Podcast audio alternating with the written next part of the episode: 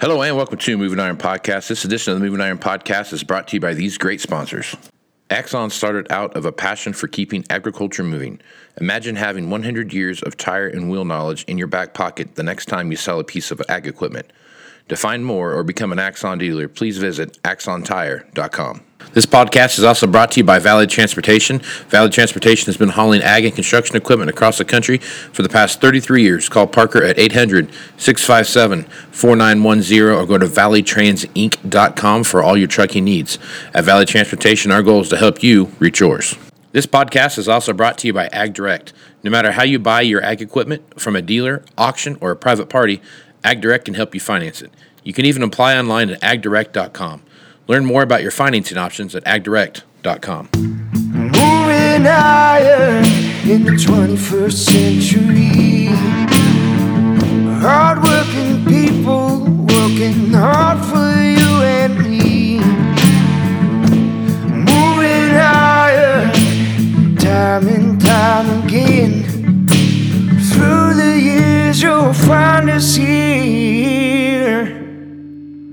Moving iron. Hello and welcome to Moving Iron Podcast. This edition of the Moving Iron Podcast is brought to you by Axon Tire, helping dealers move more iron for the past 100 years. For more information, go to axontire.com. Valley Transportation has been hauling ag and construction equipment across the country for the past 33 years. Call Parker at 800 657 4910 for all your trucking needs. At Valley Transportation, our goal is to help you reach yours.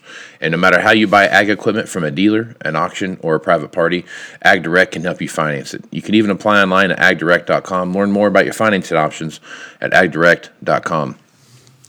This week, I've got a uh, regular repeat guest on. I've got Rich Posson. Uh, Rich has got a podcast called Critical Point Podcast, and Rich has been on the podcast for about three years now, four years now, something like that. And he's been a, a wealth of knowledge when it comes to what's going on in the overall economy. And Rich, how you doing this morning? Very good, Casey. Why don't you tell the people about your podcast and what you've been doing over there?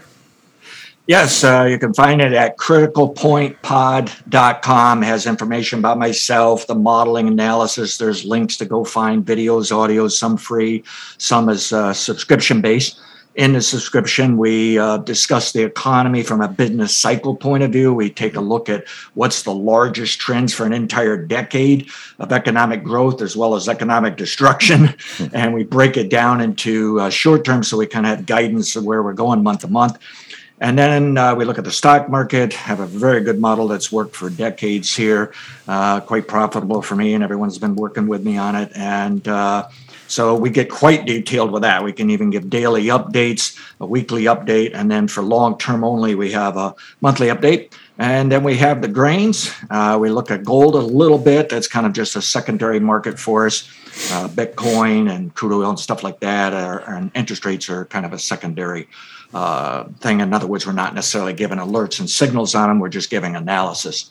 Uh, but we actually give signals uh, to kind of help with the trading, investing in the stock market and the grain markets, and uh, and even apply some of this technology to climate in the sense of trying to point out range of years where we're at uh, risk for crop problems. We don't fine tune it. Uh, we leave that up to the weathermen to kind of point out whether the problem's developing or not, but at least gives us a guidance to, to look when there might be a problem.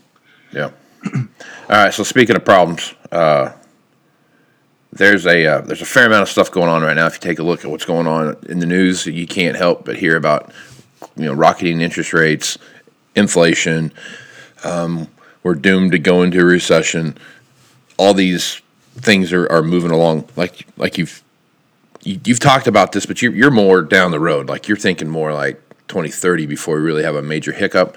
I guess as you go back and, and look at what's going on in, in your data now, what what do you what are you seeing as far as recession goes? Yeah, I'm uh, finding it difficult to buy into what's uh, scaring at least some and, and Wall Street and even the public. Um, and they call it the yield curve inverting. And what that simply means is short term interest rates are moving up faster than the long term interest rates. And they, they create a curve, and pretty soon the curve is just going inverted. And what they've learned is that's usually a sign of recession's coming. But the problem is they kind of advertise it like it works every time, and it does not. And okay. addition, in addition, it's a poor timing tool. Uh, normally, a recession might not even hit to a year, year and a half out. Yes, there's been occurrences six, nine, ten months or something like that, but basically, uh, what they're looking at is some of them are already targeting early next year for recession. Well, that does not fit with the business cycles that I use, and these business cycles do very good at pointing out where's the most important recession? And it normally only occurs once a decade. It normally occurs near the end of a decade or the beginning of a decade.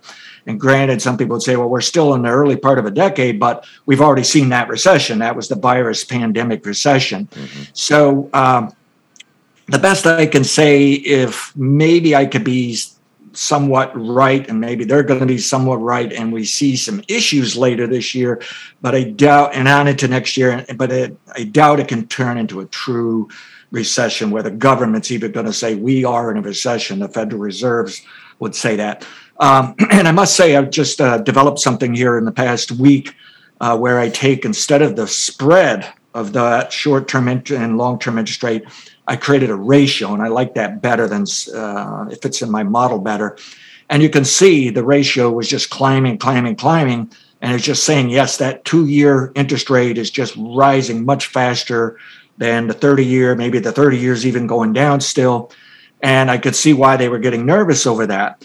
But the fascinating thing is, just last week we made a forecast that it's possible that ratio is top. Therefore, the inversion spread had may have topped. Lo and behold, we come in this week and that ratio is down. And then we looked looked at okay, what what was the two year doing? Well, the two year was then dropping faster than the 30 year, the 10 year. And uh, so to me, it's giving us a little sign of relief here that that may not work, that it's currently, and but this could be something that's on the table, off the table for a while. Uh, suddenly it's inverted again, and everybody's going to worry about a recession. And then a little while later, it's not. And this could be a struggle. I think what occurred is these interest rates rallied so fast that it was just the short term going up uh, too fast. Now, the long term people dealing in that see the same thing. They're just saying, you know what? We got to recognize the fact the Federal Reserve is going to raise these rates. They're going to raise it several times for quite a while. And now what's going on is we got like a tide. Instead of a little wave coming across the ocean hitting the beach, we now actually got a tide coming in where all these interest rates are going to go up together. And if we can keep them going up together, that increases the odds of staying away from the inversion and therefore staying away from recession. And I think that's how it's all going to work. So I I'm very concerned about these people forecasting recession. I think they're going to get people off on the wrong track. But that doesn't mean our economy won't slip a little bit because the Fed Reserve has made it clear they have, are declaring war on inflation. They're not just trying to ease it back, they want to hammer it. Okay. So they're warning us. They're willing to take the risk of taking this country into recession. They're almost, this is almost like a miniature Paul Volcker moment back in 1980 when Volcker come in and said, this inflation is going to destroy us. And, and interest rates have been rising, but they're not rising fast enough. And we're going to use that interest rate as the weapon to kill inflation. And he's and he, he did. He just threw the country right into recession. And uh, and President Reagan was, of course, not that pleased with it, but he understood, right. fortunately, what was really trying to be accomplished. And it, and by golly, it worked. Well, Paul Volcker was hired to keep us from hyperinflation because we had inflation throughout the 70s. It was all every year, five, six, seven, eight percent price increases year after year. The whole decade averaged like seven or eight percent. It was ridiculous. And and and and the Federal Reserve woke up. Hey, whatever we're doing here, this is not working. This system's going to blow up.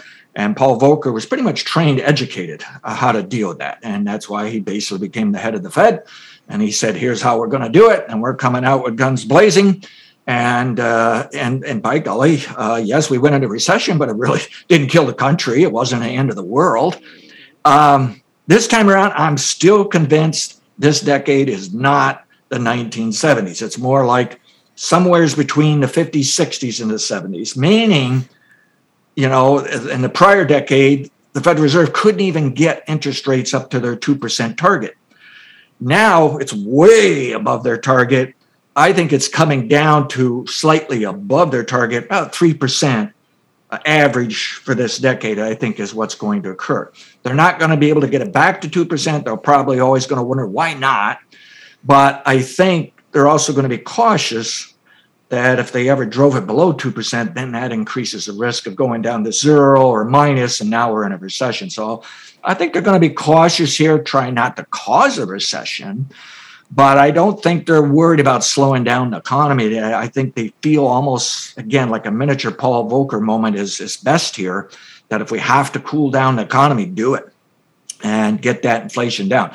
So these rates are going to keep going higher but I think the key is we need to watch those long term rates versus the short term. If we can keep them as a group moving higher, I think we're going to be all right. I, I, you're not going to get that inverted stuff that could suddenly cause some little crisis in the financial system. And then the next thing you know, it's hurting business and consumers, you know. Mm-hmm. So uh, I fully understand why some people are forecasting this stuff, but it, it, it just fascinates me the amount of intelligent very experienced people out there. It's almost like they dig too deep in the data. And even if they're broad minded, it somehow makes them narrow minded. Right. And, and, it's like they forget the real business cycle. And yeah. the real business cycle for the history of this country, and I can even prove it goes back into England a long time before, we basically will build an economy for about a decade. And then, yes, something's going to fall apart. Okay. And then we fix it. And these days, uh, the falling part is brief compared to you know prior generations. We get it over with quickly. Creates a crashing moment, but we get it over quickly, and we rebuild quickly. Normally because we print money and pump mm-hmm. it out there again. But um, yeah, I I'm not saying that it's going to be a sweet ride all the way to near the end of this decade and then we have a problem. Uh, and recently, I've had some people ask the right question to me, uh, challenge me. Well, they'll say, listen, what, what if these people are calling for a 50% crash stock market? What if they're wrong? But what if the market fell a smaller amount where they could say they were somewhat right? Would that actually fit in my work where I could say I was also still somewhat right? That it just wasn't devastating enough, you know? And I will say, yes, we have to be concerned through this decade, the stock market can drop 20%. That's normal fluctuation during a boom period, but it doesn't happen that often. And we just went through one. Okay. Uh, the NASDAQ stock index fell, what, 22% or more. I think the Russell 2000 was down 25, 27%. Uh, the S&P was only down 16%, but good enough in my opinion. Okay. So, uh, you know, the way I look at it, the stock market is probably going higher into 2024. And then I do see some issues 2024, 2027, somewhere's in there. Uh, I do think commodities can come down quite a bit by then. Mm-hmm. I think real estate can back off quite a bit. Therefore, probably inflation's coming down quite a bit by, by then. But I don't see this war on inflation uh, causing issues from now into 2024. I think there'll just be little hiccups, speed bumps, hurdles, some headwinds at times, hold us back. Um, yes, little drops in the stock market, and we may worry over it, but it's fascinating when you look at the, especially the stock market, when it does these decade long bull markets, it's fascinating how many people worried throughout the entire uh, bull market and, and they lacked. And speaking of worrying, if you look at the University of Michigan consumer sentiment, and I got a chart up in front of me here to remind me just what it's doing, the sentiment reading is uh, below 65. Can't read my chart here. It's probably like 63. And consumers back in 2017, going into 2018, were like 100 in that index. Yeah. Okay. So big change. So what happened is the virus pandemic come in and just hammered that from the 100 down to about uh, 71, it looks like. And then we recovered, okay, on up to about 88. And now here it is 65. The, the, the consumer is more pessimistic today than they were back during the pandemic virus, right? Yet the economy today is record large. If we put a dollar amount on it, it our economy is worth the most ever. If we put a volume on it, it's the biggest, largest economy we've we've had ever. So we have recovered. We did beat the recession. We are moving. So why is the consumer so pessimistic? Well, the biggest answer is the consumer's watching prices go up in the store mm-hmm. and, and they're just saying this is not good. Okay. The interesting thing though is when you look at the what they're doing on their credit card, they've spent record amounts. Now, of course, some of that is because of inflation, everything's more expensive, but the point is they're not cutting back. There's no evidence of them cutting back. If you find evidence, it's they're saying, well, I'm not buying this product as much as I used to. But you find out they're actually buying just replacing that with something else. Okay. So at the moment, the consumer's thinking this is not good for the future. And they may be saying that or saying a little something different, but when you see what they're doing, they're not doing what they're talking about. Well, I went back and looked at the financial crisis in 2008, 2009, and from 2009 bottom you could see the consumers started to get a little more optimistic and then turned pessimistic. And by 2012, they were just as pessimistic as during the financial crisis. I remember the Bank of America Merrill Lynch had an index showing the retail investor in the stock market was actually more negative the stock market than during the crash in 2008 2009 and they were wrong so that got me digging going back all the way back into the 1950s and i found that's not a regular pattern, doesn't happen that often. But I found similar patterns where people uh, they see the recession, they see a little bit of a rebound, and then they get nervous. Yeah, but that's a fake out. It's not going to work. You know, this country's still got problems, and they worry that it's just everything's going right back down again. And here we are, we're seeing that same story. So my forecast is we've we're stretching rubber band. The consumer is wrong now and and by next year, I'm very convinced the consumer is going to be much more optimistic. Um, and I and I think they're going to miss out if they think the stock market's just going to keep falling. I'm not saying it won't fall over the next few weeks here. I, you know, I, my stock market model is warning a little bit of that, but I don't think this is going to turn into a crashing moment. I think what's going to happen is, yeah, I don't think these interest rates are really going to blow us up, send us into a recession and uh, and even in the stock market, we're finding evidence that yeah, maybe the consumer's saying, "Boy, I'm nervous over the future." They're still investing in the in the stock market. They're buying this stock market, and they're just trying to hold on it, wait it out. So uh, yeah, my game plan here is the consumer will be in a better mood next year.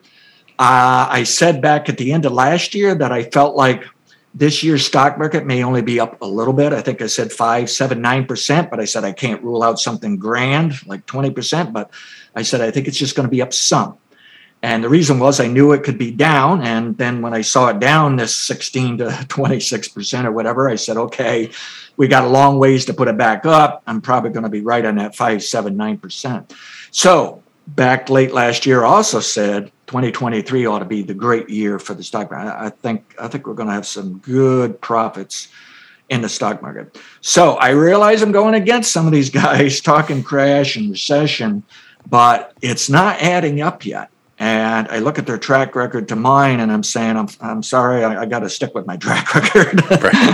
Let my model run. Now, now that doesn't mean I'm uh, so bold that you know I'm I'm fully invested in the stock market, and when I'm fully invested, I'm actually like 200 percent. So I'm far more aggressive than most people. But um, I always manage my risk. I mean, I have sell stops. If market goes down a little bit, I'm out, and I got to start over. So uh, I'm not. I don't want to be an idiot about this at some point.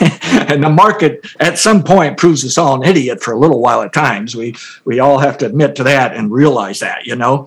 But I must say, I think this economy is actually on track quite well.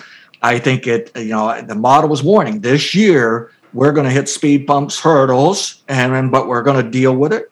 We're going to work through it. And uh, I do think these interest rates are going to march higher, anyways. But I'm really hopeful now. I'm really excited about this new study that relates to that spread study of the of the inversion. Uh, I'm forecasting it's not going to be that much of a problem. And uh, I'm going to stick with my plan that we're not going to go into a recession. But again, we may have some scares along the way uh, too. And we certainly know we have the headwinds because inflation is there. Uh, by the way, on inflation, uh, the used car prices have crashed on a rate of change basis here. Um, I didn't uh, didn't uh, remember to put my chart up here so I can give you actual numbers on it. But um, yeah, Wall Street was taking a look at that this week. It was in the headlines, the buzz columns, and, and Twitter and all that. Um, and we're seeing a few other things break lower. Even egg prices moved up from January to just a few weeks ago. Now they're rolling over. Well, you could argue seasonally they normally do that. They like to run the prices higher up towards Easter, and uh, and sometimes they start down just as you get in Easter. They're kind of doing it again, but the point is they can be lower later in the year. And so to me, this whole inflation stuff is starting to break up. We're going to start seeing some softer commodity prices. By no means do I think anything is going to crash here, like over in the grain markets. We know, you know, the old crop supplies are very tight. We still got good demand. We got the Russia Ukraine stuff causing issues. So we're not going to see a, a, crash in grains that's then going to crash the inflation rate. And grains are just one component of all that inflation. But I am thinking that some of these big ticket items and home prices. I mean, I you know I got friends calling me up from other states saying, uh, "Are you building a home?" And I said, "Yeah, I'm trying to build a home, but prices shot up." Well, boy, some of them are reporting that um, it cost them double today yeah. of what it would have a year ago. And and many of them are saying, I got one friend is saying, "Well, I built a garage with an apartment. I'm living in it for a few years, and then I'm going to build my home. I'm going to take a chance." And he's admitted Maybe he's going to wind up paying even higher, but he says, boy, this jump was just breathtaking. Uh, Got to take a chance to wait, you know? And I, I think these interest rates will curb the uh, the real estate here a little bit. We're kind of seeing a little bit, but on the other hand, there's two types of people. One is they're looking at rising interest rates and saying, "But I better still buy that home, and I have to pay top dollar. I better do it because the rates are just going to keep going higher." I mean, and then the other half are saying, "You know what? these these rising rates ought to make things cheaper. Even if not, things are just too expensive and they are backing off. Uh, I think it's going to take a while to get the majority saying, "I can wait. I gotta. I just have to back off here." But I, I so this war on inflation is going to work. It's just a matter: are we going to fall into a recession to really help that, or not? And uh, as of this morning, I'm saying we're not going to go into a recession. Right. Do you think some of this uh, economy scare that you're seeing is so like on the equipment side of the business right now we you know if you have if you have a tractor that we can go out and sell a used tractor you can go out and sell or a new one for that matter you're going to get a premium for it right? Because you're probably the only one that has it right? If it's mm-hmm. physically for sale today and you can physically take it home today and go do it. Um, do you think some of this economy scared that that people are talking about is that clearing of some of that premium across the board, whether it's commodities, whether it's you know, I mean, we're we're short on grain, we're we're short on cattle, we're short on hogs. If you look at the number of, um, animals out there and, and, the amount of grain out there and what's going on with Russia and Ukraine, even extrapolates that even more. And then you start looking at uh, you know shortages coming out of factories and those kind of things. When factories get back online and everyone's you know 100% production is the way it's supposed to be, and there's no more delays because they're missing a bearing or whatever might be causing the problem.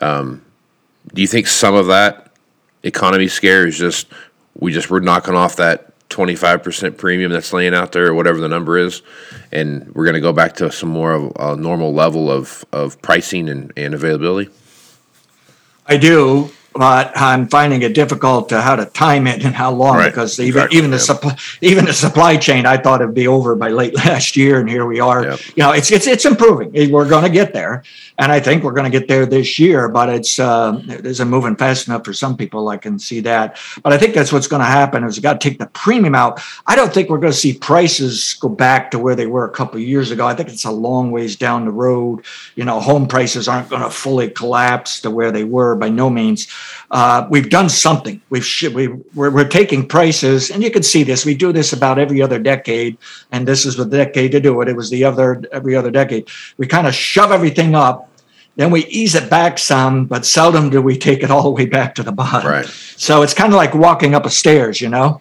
and. Uh, and we'll do it again in a couple decades. We'll have another one of these for some reason where we're going to jump everything up but I, I, I, do think everything's too rich on this whole pricing thing, and uh, we'll ease it back. And that that's why the inflation, depending on what indicator you're using, it's anywhere from five percent to ten percent.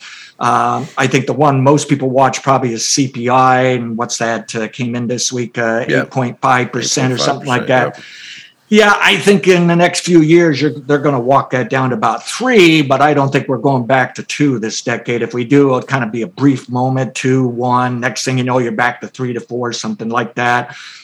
Now, at the end of this decade, we get that primary recession that, we, that once a decade sell signal I get. Yeah, I would be surprised if inflation goes back to zero, maybe even minus, but that's because of the more important recession during the decade. And uh, not convinced we'll see inflation go that low from now until then, you know. But I, I think we're going to walk it down. I, I'm I'm very confident we're peaking inflation this year. Mm-hmm. So I think prices ease back. It's just some things may not. When you look at the individual items on the list, some things may not actually start down to next year. Some things have already started down, and then some things are going to start down this year. But I think as you put it as an aggregate, and come up with that inflation number, my guess is we're looking at the highest inflation this year. Mm-hmm. And uh, some people are already gambling that we just saw it in that March report, but I uh, I don't have anything to fine tune it. I, for all I know, it can go higher into summer, then down, and I think that's what the Federal Reserve is betting on. Also, I think the Federal Reserve is betting that if they talk really serious about this, because they're already swinging back to saying we're going to do double increments, or, or we, at least they're saying they could, of course I think they're trying to get the free market to do the, the job for them. And, and the free market is already way ahead, of my opinion, of the Federal Reserve rate hikes. But I think what they're hoping is the free market system would get rate hikes enough, cool the economy down, start to cool down inflation. And then the Fed, even although they will still raise quite a bit, um, they won't have to keep pushing it.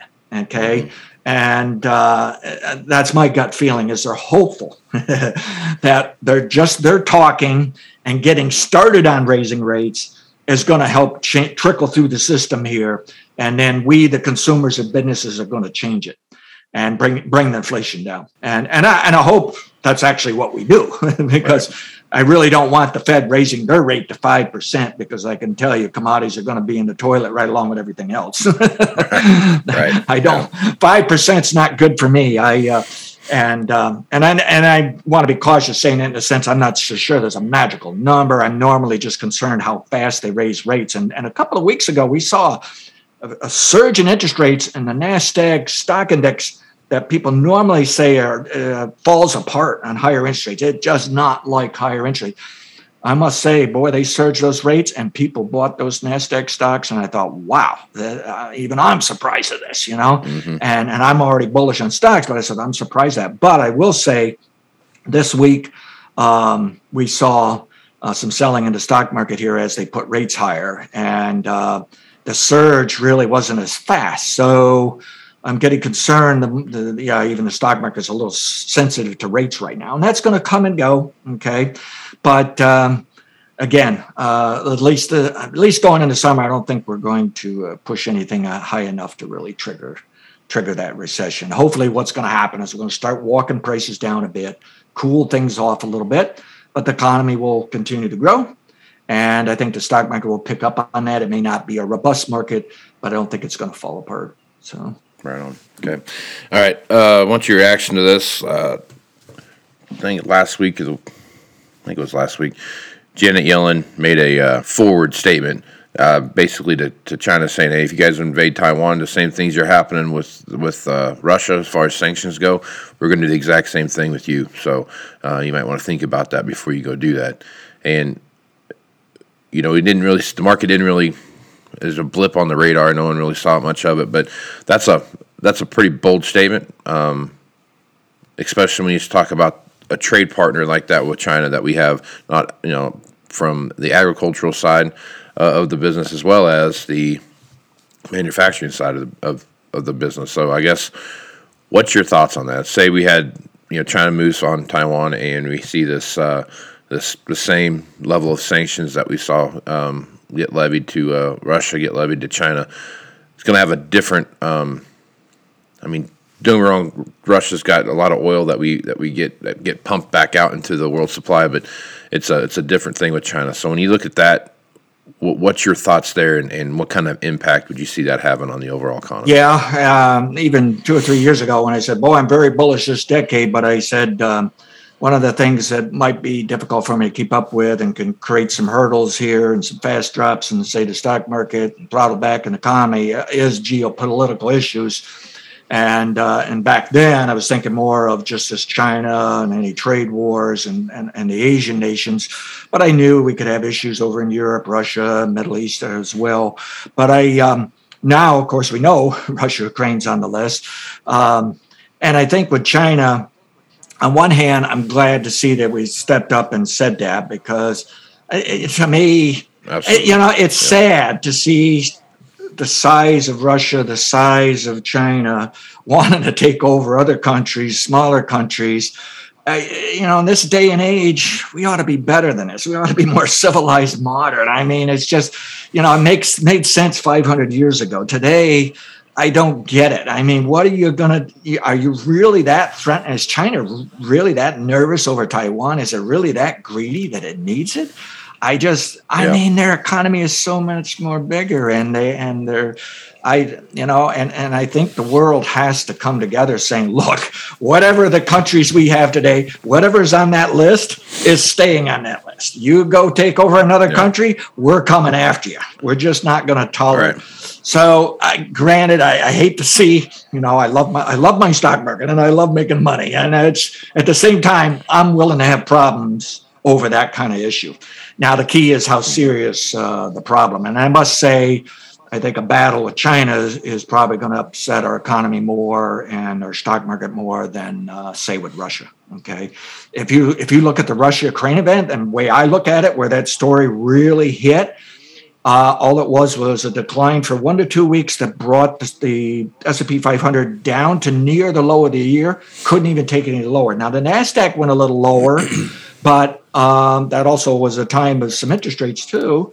And we're hovering above it even while this Russia Ukraine thing is going on. And this Russia Ukraine thing can go on for months yet. It could be all year trying to fix that and resolve it.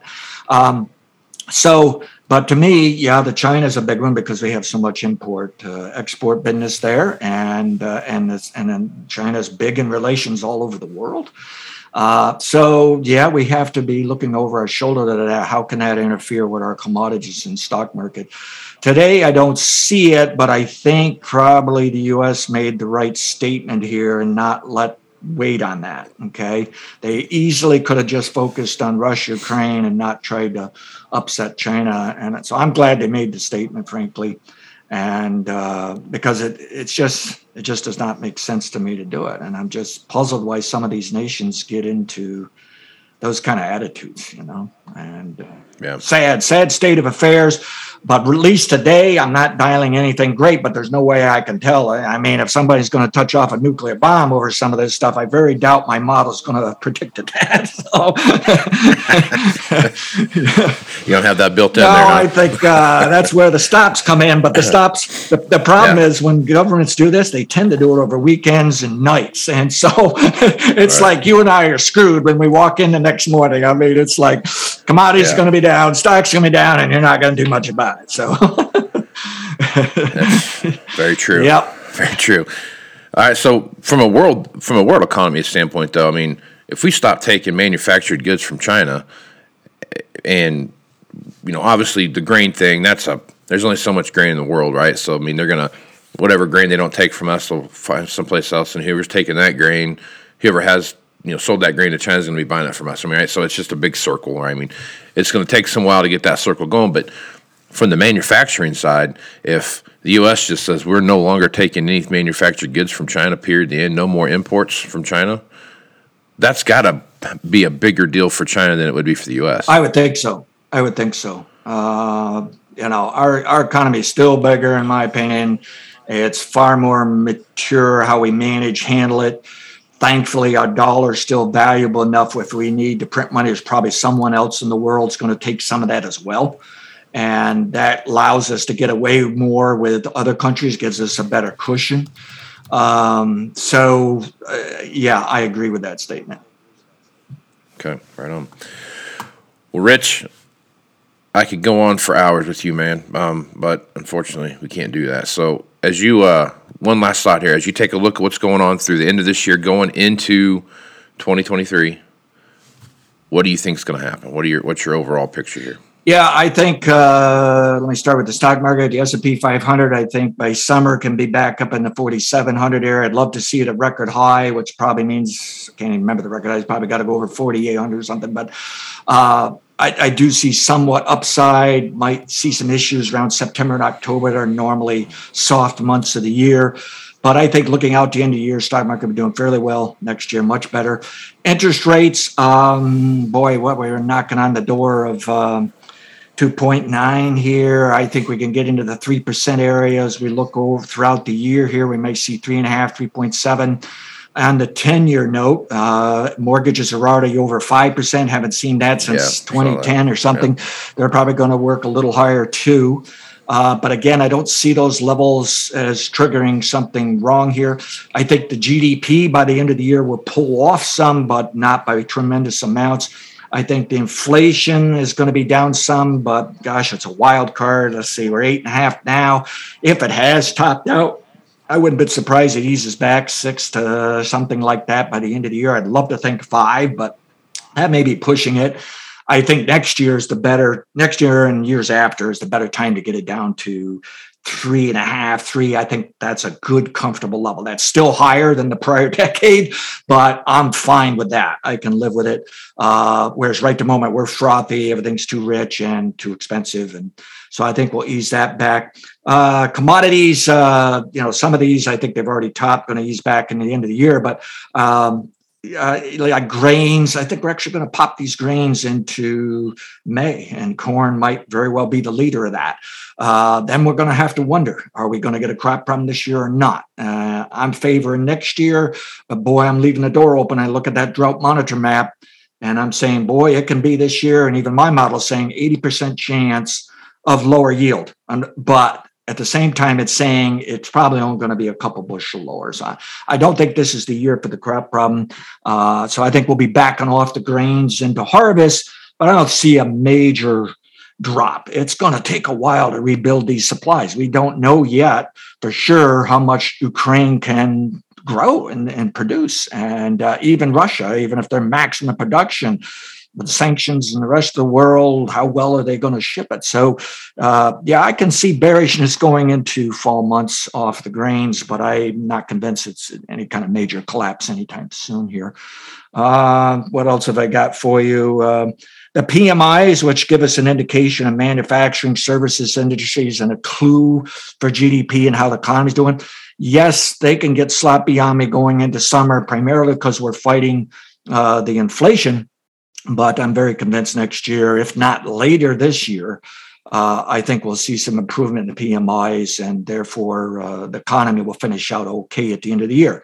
Um, that's how I look at it. I think, yeah, we, we got some. We've had struggles and headwinds from January to now. We might have a couple more months, but I think the latter half of this year we're going to get some things resolved here well enough that uh, we'll see. You know what? The economy is still going to do okay going into year end, and the stock market will be working a little higher. And uh, even if commodities are going down into the fall months, um, not a not a major collapse or anything like that. And uh, model's been doing very good short term in crude oil, and is kind of favoring a little backing off next week, up the following week, kind of zigzagging. I would love to see it ease back into um, May. I think oil is only worth ninety dollars, so it is uh, a little overvalued, overpriced here. Uh, so I don't think it's going to rush higher like some are still forecast. I think that's going to stall out for us. I hope. Um, and and we'll just see. We'll take it one step at a time. And gasoline demand's already backing off. But normally, how they would do it is they might give us a little price break in the summer, but uh, not not anything major. You usually have to wait till you get into the fall months for that. So. Mm-hmm. So uh, yeah, I'm I'm optimistic and basically bullish most stuff here, but I uh, you know, we do have the geopolitical issues that we have to uh, keep an eye on. And crap wise, we've got to watch the weather that can now change week to week, day to day. And uh, there's there's going to be uh, it'll fluctuate. Everything's going to fluctuate. But I'm not on board with those who are trying to paint a pessimistic picture uh, for this year. Uh, we'll we'll get through this how somehow some way and and uh, two thumbs up for next year is better times. Right on. All right, Rich. Good stuff, man. Love having you on here once a month to talk about what's going on in the economy. tell everybody where they can find your podcast at. Okay, you can go to criticalpointpod.com and you'll see some tabs up top where you can go to a page that shows just the videos, audios. You can even subscribe there, but there's also a subscriber page on the homepage. But we do put out some free stuff so you can get some ideas of what we're doing. And at the website, there's explanation of who I am, what am I doing, what are these business cycle models all about. I look at some short term stuff, all the very long term stuff of where we think the economy is going next 20 years, even. So take a look at that, and you can uh, follow me on Twitter. You can also ping me, uh, DM me on uh, Twitter. I'll answer your questions and whatnot. And, and uh, my uh, address for that is at rich underscore posson, P O S S O N. Right on. Make sure you follow him on Twitter. A lot of good stuff comes out there. Rich, appreciate you being the podcast, man. Thank you very much.